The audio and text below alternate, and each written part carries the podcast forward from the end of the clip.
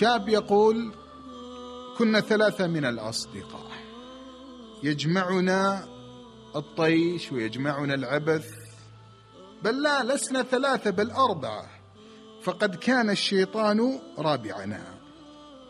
يقول كنا نذهب لاصطياد الفتيات نستدرج الفتيات إلى الاستراحات في المزارع البعيدة. يقول كانت حياتنا في المزارع والمخيمات إلى أن جاء ذلك اليوم الذي لا ينسى يقول في يوم من الأيام ذهبت مع زملائي إلى المزرعة. كل شيء جاهز الشراب جاهز الفريسة جاهزة ولكننا نسينا طعام العشاء. أحد زملائنا ذهب لشراء العشاء في الساعة السادسة تقريبا. يقول مرت ساعة والساعة الثانية والثالثة وفي الساعة العاشرة شعرت بشيء من القلق بالضيق انطلقت أبحث عنه. وفي الطريق يقول شاهدت ألسنة النيران يا لله إنها سيارة من؟ إنها سيارة صديقي مقلوبة. النار تلتهمه أسرعت كالمجنون أحاول إخراجه من السيارة. وجدت نصف جسده محترق.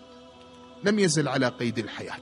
يقول سحبته نعم سحبته إلى الأرض. فتح عينه وأخذ يهدي. النار النار النار. يقول قررت أن أحمله بسيارتي إلى المستشفى. فقال بصوت حزين باكي لا فائدة لن أصل. ما عسى يغني غريق عن غريق. خنقتني الدموع.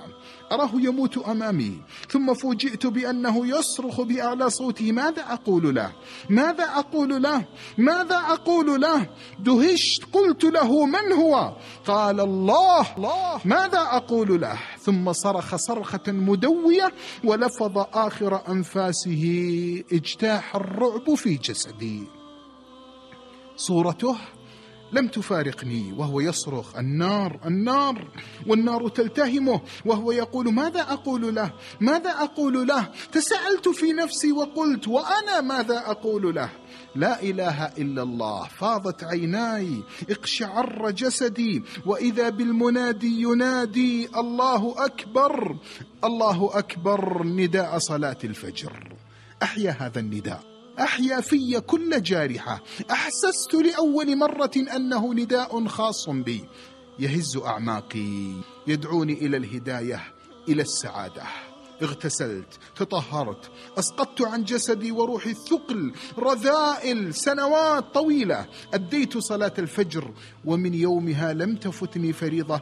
والحمد لله رب العالمين.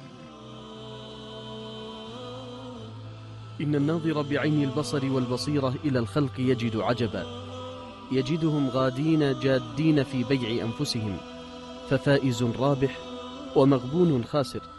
قال الله تعالى من عمل صالحا فلنفسه ومن أساء فعليها وما ربك بظلام للعبيد.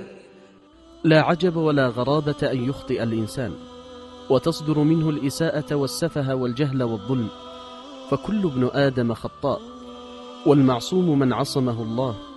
لكن العجب منه يوم يدرك خطأه وإساءته وسفهه وجهله وظلمه ثم يظل متلبسا بذلك مصرا عليه آمنا مكر الله به ووعيده له. أفأمنوا مكر الله؟ فلا يأمن مكر الله إلا القوم الخاسرون. فيا من بدرت منه الخطيئة. عودة عودة فالباب مفتوح.